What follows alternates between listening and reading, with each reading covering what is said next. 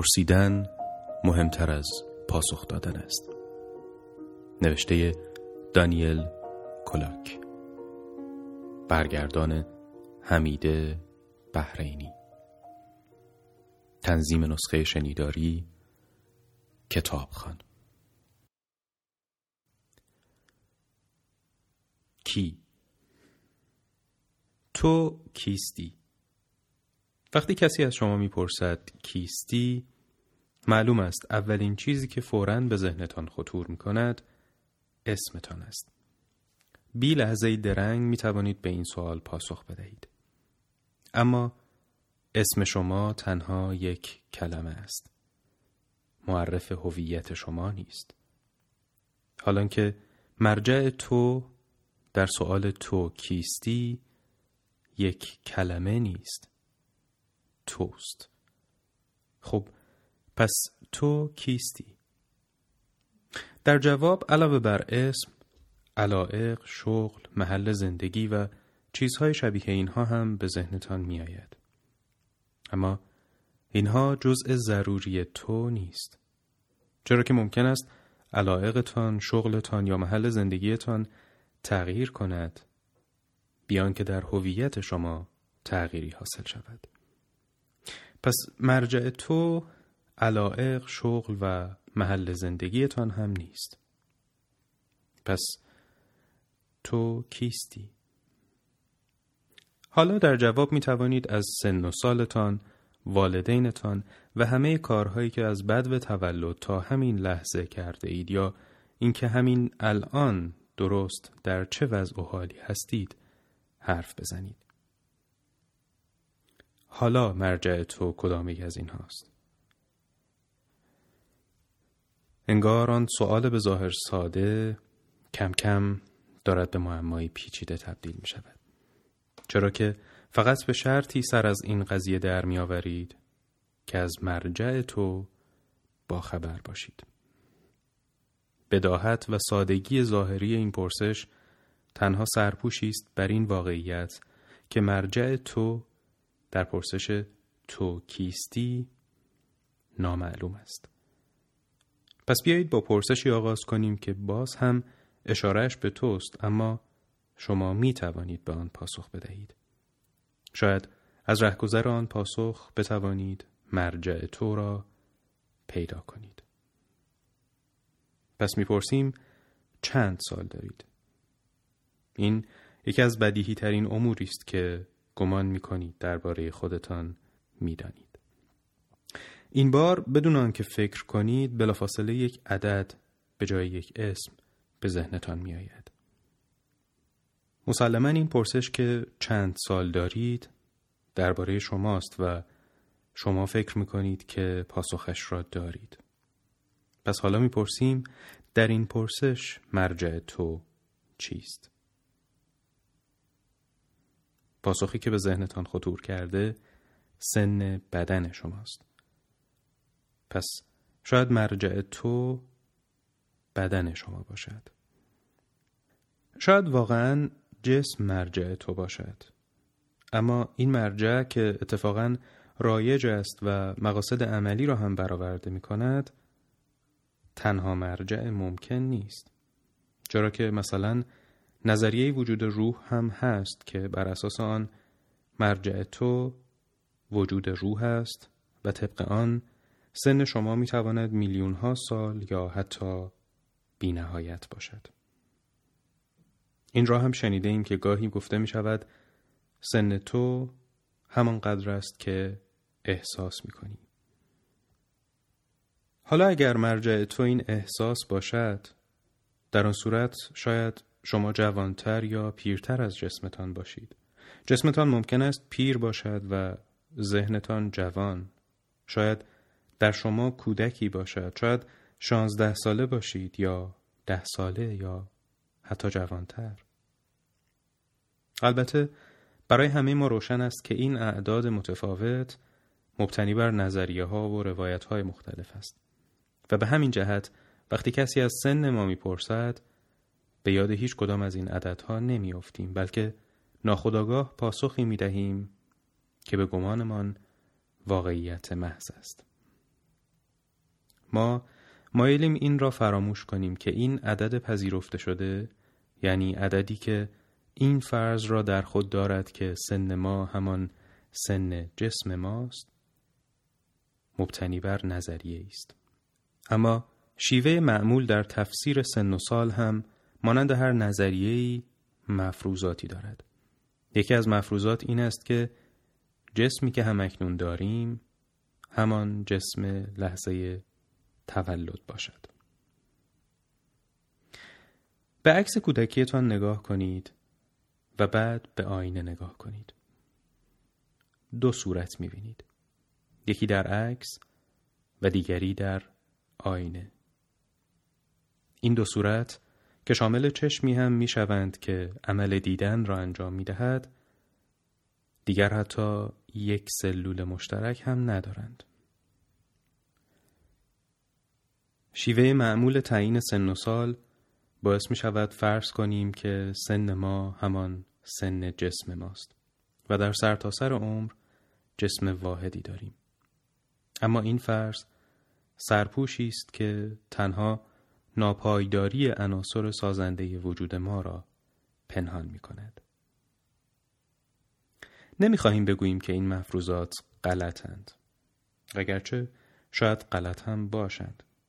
بلکه منظورمان این است که اولا این مفروضات تفسیرهایی هستند که از حد داده های تجربه پذیر فراتر می روند و در ثانی این فراتر رفتن به نحوی است که حقیقتی بنیادین یعنی حقیقت ناپایدار بودن اجزای سازنده جسم ما را می پوشاند. علت چون این پنهانسازی این است که ما با تفاسیری که انباشته از مفروضاتند چنان معنوس شده ایم که آنها را بدیهی می دانیم و همین احساس بداهت است که باعث می شود تجربه ما از جهان به نحو دیگری باشد. قبل از آنکه از این موضوع خبردار شویم طبعا قافلیم که تجربه هایمان همواره رنگ تفسیرهایمان را دارد و گاه با آنها تحریف می شود. تصور کنید می‌خواهید در رودخانه میسیسیپی شنا کنید. به خاطر میآورید که در دوران کودکی هم در این رودخانه شنا کرده اید و شاید تردید نداشته باشید که رودخانه امروز همان رودخانه دوران کودکیتان است. اما رودخانه از آب به وجود آمده و آب همواره در تغییر است.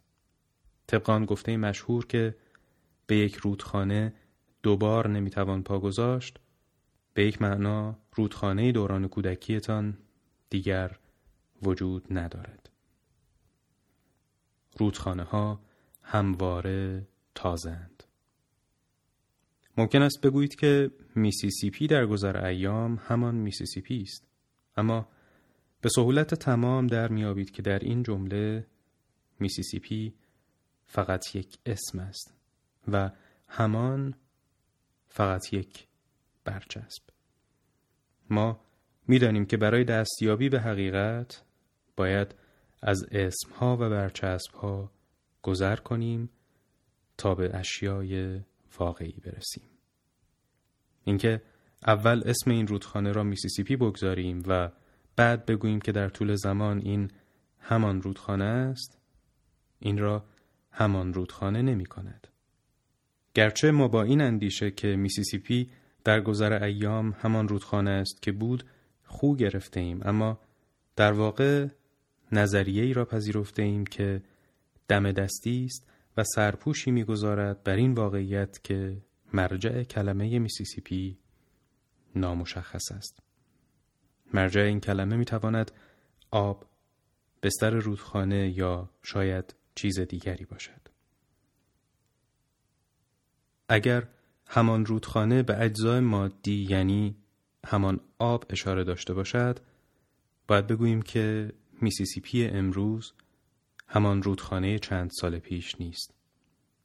اما وقتی می‌گوییم همان تو مرجع تو چیست؟ اگر به عناصر مادی وجود شما اشاره کند توی امروز مانند رودخانه دیگر همان توی چند سال پیش نیست. می‌دانیم که بخش اعظم میسیسیپی آب است و آب هر هفت هفته یک بار به کل عوض می شود. بیشتر وجود شما هم سلول است و بیشتر سلول هم آب است و کل سلول های بدن شما هر هفت سال یک بار تغییر می کند. از وقتی که شنیدن این فصل را آغاز کرده اید میلیون ها سلول جای خود را به سلول های تازه دادند و همین حالا که در حال شنیدن این بخش از کتاب هستید اتم های بدنتان چنان پر هیاهو در گردابی دائمی و به شکلی سرگیج آور در چرخشند که اگر از نزدیک به آنها نگاه کنید می‌بینید بخشی از اجزاء سازندهتان مثل حباب از برابر دیدگانتان میگریزند. چیزی بیش از آنچه از مشتی آب می‌توان در دست داشت در چنگتان نمیماند.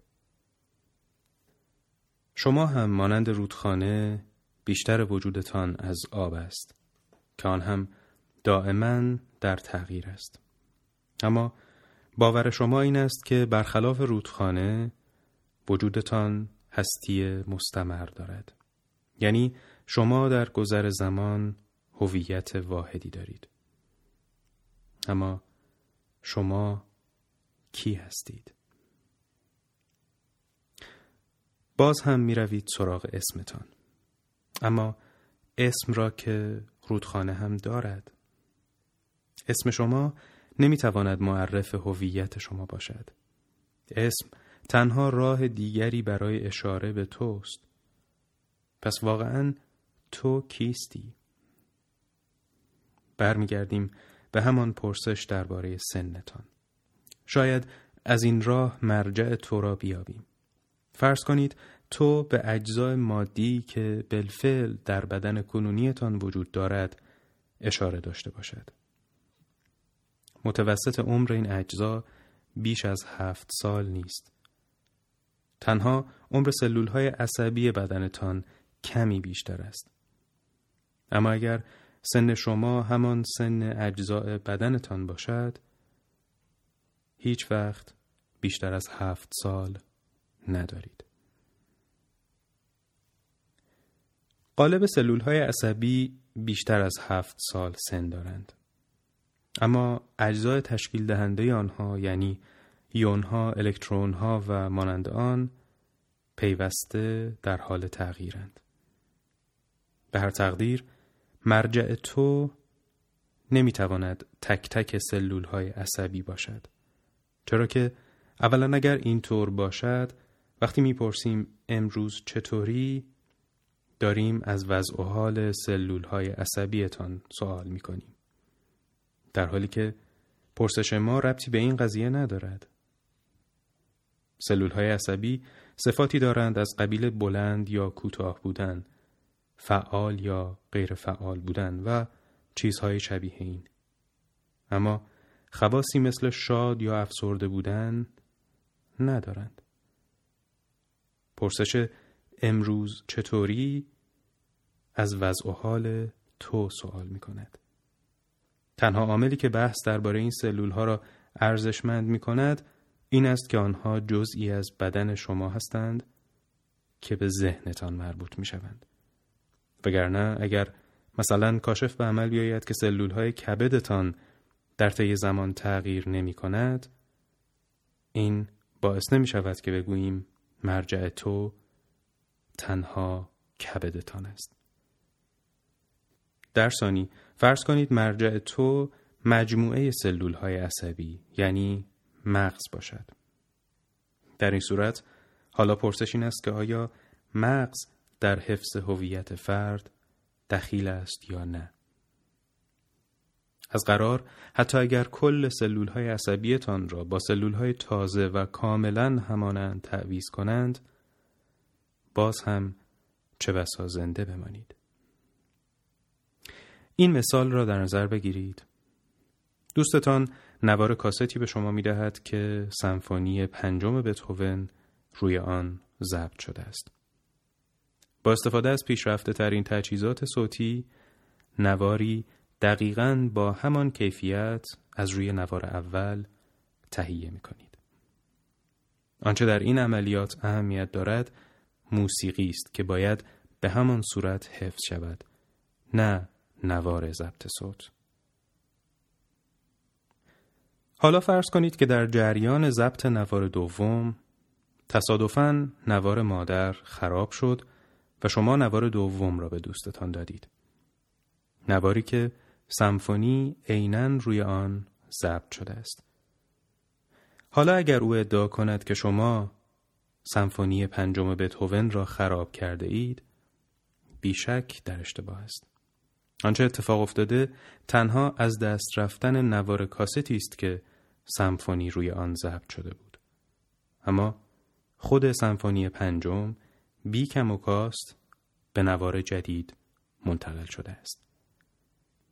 اگر قیاس انسان با موسیقی مقایسه درستی باشد معرف هویت تو باید اطلاعات روانشناختی باشد که روی سلول ها رمز گذاری شده است نه خود سلول های عصبی یعنی مغز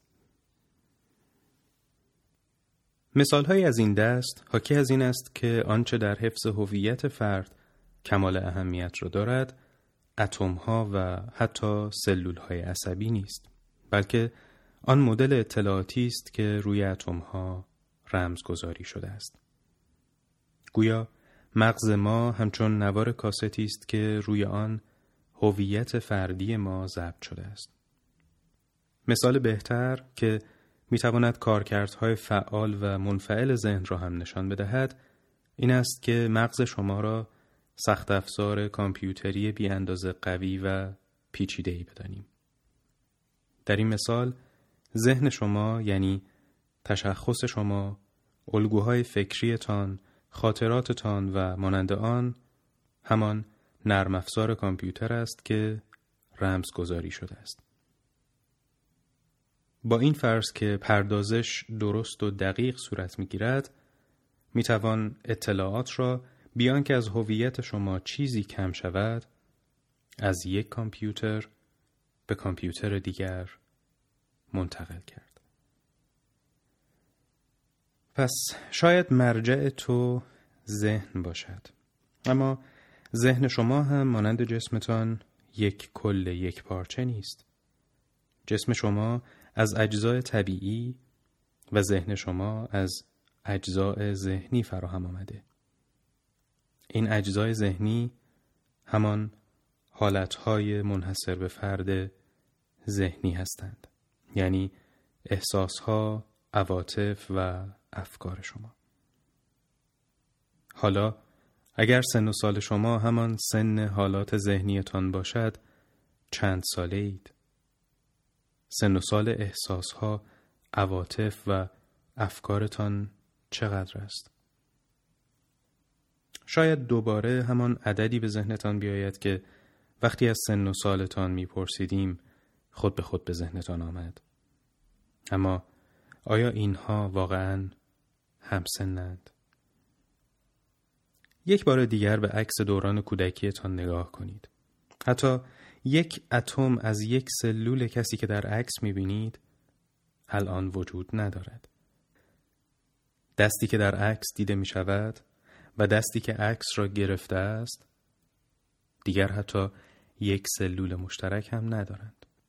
حالا از خودتان بپرسید که آیا آنکه در عکس دیده می شود و آنکه دارد به عکس نگاه می کند هیچ احساس، عاطفه یا اندیشه مشترکی دارند یا نه یادتان میآید وقتی عکس میانداختید در شما چه نوع احساس، عاطفه یا فکری در جریان بود؟ یادتان میآید چه کسی از شما عکس گرفت؟ از کجا آمدید تا در مقابل دوربین قرار بگیرید؟ و بعد از گرفتن عکس کجا رفتید؟ شاید بسیاری از اینها را به خاطر نیاورید. دقیقا همانطور که زمانی بر این باور بودید که جسم کنونی و جسم دوران کودکیتان که در عکس دیده می شود دقیقا یکی است شاید حالا هم بر این باور باشید که ذهن کنونی و ذهن زمان عکس گرفتنتان عین همند. اما شدت تغییرات در احساسها، عواطف و افکار شما به مراتب بیشتر از اجزای مادی جسم شماست. پس چه عاملی باعث می شود خیال کنید همان کسی هستید که در عکس می بینید؟ حالا اگر مرجع تو ذهن شما باشد سن و سالتان چقدر است؟ احوال ذهنتان یعنی احساسها، عواطف و افکارتان چه سن و سالی دارند؟ بیایید به این نکته بپردازیم. اگر الان روی صندلی نشسته اید، توجهتان را به احساس فشاری معطوف کنید که پشت شما دارد بر صندلی وارد می کند. این احساس یک حالت ذهنی است. از چیزهای دیگری هم می شود سخن گفت. مثلا احساس دم و بازدم. کشیدگی که در هنگام گرفتن کتاب در عضلات بازوها و انگشتانتان حس می کنید.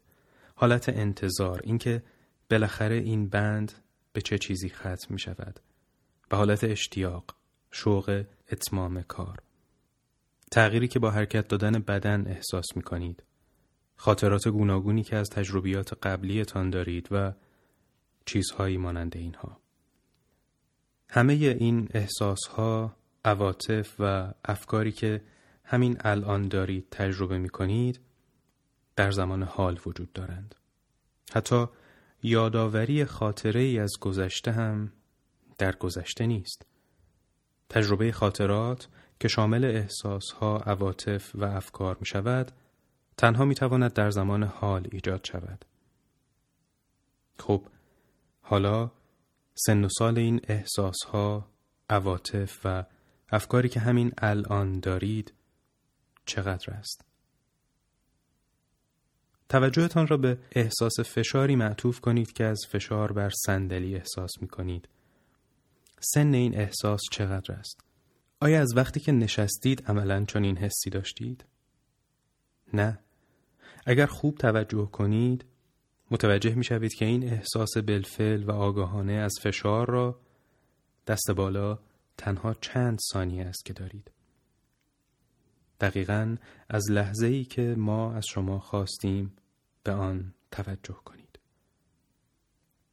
به یاد داشته باشید که درباره مبنای فیزیکی احساس فشار سخن نمی‌گوییم. درباره اجزای مادی بدن شما قبلا گفتگو کردیم. الان سخن ما ناظر به خود آن احساس فشاری است که آگاهانه و بالفعل است. این احساس دست بالا عمرش چند ثانیه است. درباره دیگر حالات آگاهانه ذهن چه می‌گویید؟ عمر آنها چقدر است؟ آنها هم دست بالا چند ثانیه عمر دارند. درست همانطور که صورتی که همین الان در آینه می‌بینید و صورت دوران کودکیتان در عکس از سلول های فراهم آمدند که در عین داشتن کیفیت مشابه با هم متفاوتند ذهن نگرنده به عکس هم از احساسها، عواطف و افکاری ترکیب شده است که در عین داشتن کیفیت مشابه با آن احساسها، عواطف و افکاری که در وقت عکس گرفتن وجود داشته است با آنها تفاوت هم دارد. شاید به یادتان بیاید که آن موقع هم احساسها، عواطف و افکاری شبیه آنچه همین الان دارید داشته اید اما هیچ کدام از آنها همان نیست که همین الان دارید.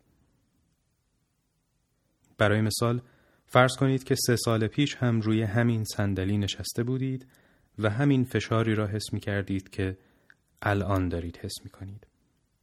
الان آن را به یاد می آورید اما آن حسی که آن موقع از فشار داشتید دقیقا همین حسی نیست که الان دارید. حس فعلی که همین الان وجود دارد فقط چند ثانیه عمر دارد. نظرتان درباره خاطره که از آن حس قبلی داشته اید چیست؟ چه سن و سالی دارد؟ احساسی که از نشستن روی صندلی به یاد میآورید حسی است که سه سال پیش داشتید. به همین معناست که مردم خاطره ای را قدیمی می دانند. اما این تجربه یادآوری هم مثل همه احساسها، عواطف و افکار شما دست بالا چند ثانیه از عمرش میگذرد. چرا که این تجربه از وقتی که شروع به شنیدن جمله ششم یا هفتم بند قبلی کردید آغاز شده و تا زمانی دوام خواهد داشت که توجهتان معطوف چیز دیگری نشده باشد. هر یادآوری بعدی هم از احساس نشستن سه سال پیشتان روی صندلی این یادآوری نخواهد بود. یادآوری تازه است. و همین یادآوری کنونی همان که همین الان در جریان است هم مانند تمام احساسها، عواطف و افکار شما دست بالا چند ثانیه عمر دارد. خب بالاخره چند سال دارید؟ اگر مرجع تو ذهن شما باشد یعنی حالات ذهنی آگاهانه کنونی شما باشد در آن صورت هم شما دست بالا بیشتر از چند ثانیه عمر ندارید. شاید نظریه‌ای که میان ما درباره سن متداول است فواید عملی زیادی داشته باشد. اما همین نظریه گمراهمان می کند. چرا که تداوم و صلابتی به ما نسبت می دهد که از حد نظریه فراتر است. و به این ترتیب به نظر می رسد که دوام ما بیشتر از حد نظریه های ماست. به همین جهت به نظرمان می آید که مسئله سن ما جزئی از یک نظریه نیست بلکه امری تغییر ناپذیر همچون نقش بر سنگ است. با این همه چرا ما این نظریه متداول را بدون پرسجو و مثل یک حقیقت قطعی قبول می کنیم؟ چرا اینطور است و اصلا این کی یا چیست که عمل پذیرفتن را انجام می دهد؟ تو کی هستی؟ سوال مبهم است چرا که مرجع تو روشن نیست معلوم نیست تو به چه چیزی یا به چه کسی برمیگردد. شاید مرجع تو عناصر مادی یا حالات ذهن شما باشد. اما به هر تقدیر مبنای عقیده‌ای که درباره خودتان دارید یعنی اینکه هر که باشید در گذر ایام فرد واحدی هستید عقیده‌ای قابل تردید است. درست همانطور که چیزی به عنوان رودخانه ثابت نداریم چیزی هم به عنوان شخص ثابت نداریم. و هر دوی اینها فقط در مقام نظر وجود دارند. درست همانطور که رودخانه همیشه نوع نوست انسان هم همیشه نوع نوست مگر در عالم نظریه ها نظریه های ما می توانند درست یا نادرست باشند. اما اگر دلیل محکمی برای اعتقاد به صحت آنها نداشته باشیم حتی اگر به نظریه هایمان باور داشته باشیم و آنها هم سرانجام صادق از آب در بیایند باز هم نمی‌دانیم صادقند یا نه. مگر آنکه احتمالاً بشود به طریق قابل اعتمادی سر از حقیقت درآوریم که این خود به خود اعتقاد ما را به معرفت بدل می کند. پس در این صورت هم نمی‌دانیم کی هستیم. فراموش نکنید که حالات ذهن شما با سرعتی بیشتر از عناصر جسمیتان در تغییر و دگرگونی است. این مدعا که مرجع تو همان عناصر مادی جسم توست مثل این است که ادعا کنیم آنچه باعث می شود در گذر ایام رودخانه همان رودخانه باشد نه آب که بستر رودخانه است. زیرا آب پیوسته در حال تغییر است اما بستر رودخانه به نسبه ثابت میماند. اما باید بدانید که حتی بستر رودخانه هم دقیقا مثل خود رودخانه جاری است. البته بسیار آرامتر. اگر این مدعا که حتی بستر رودخانه هم جاری است به نظرتان بدیهی نمی آید یک بار دیگر سری به میسیسیپی بزنید. این بار زود آنجا را ترک نکنید. مسیر رودخانه را تا آخر بروید. رودخانه میسیسیپی به خلیج مکزیک می ریزد و ساحل آن به دلتای میسیسیپی می پیوندد. آن کرانه هایی که شاید نیاکانتان در آن قدم می زدند، امروز قسمتی از دلتای رودخانه است. حالا گشتی در دلتای رودخانه بزنید. صدفی بردارید.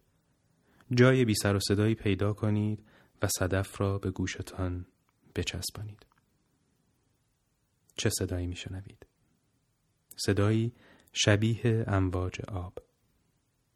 مردم می‌گویند که این صدای اقیانوس است. اما واقعیت آن است که این صدا تنها پژواک جریان خون مجرای گوش شماست. این صدا صدای خودتان است. صدای یک رودخانه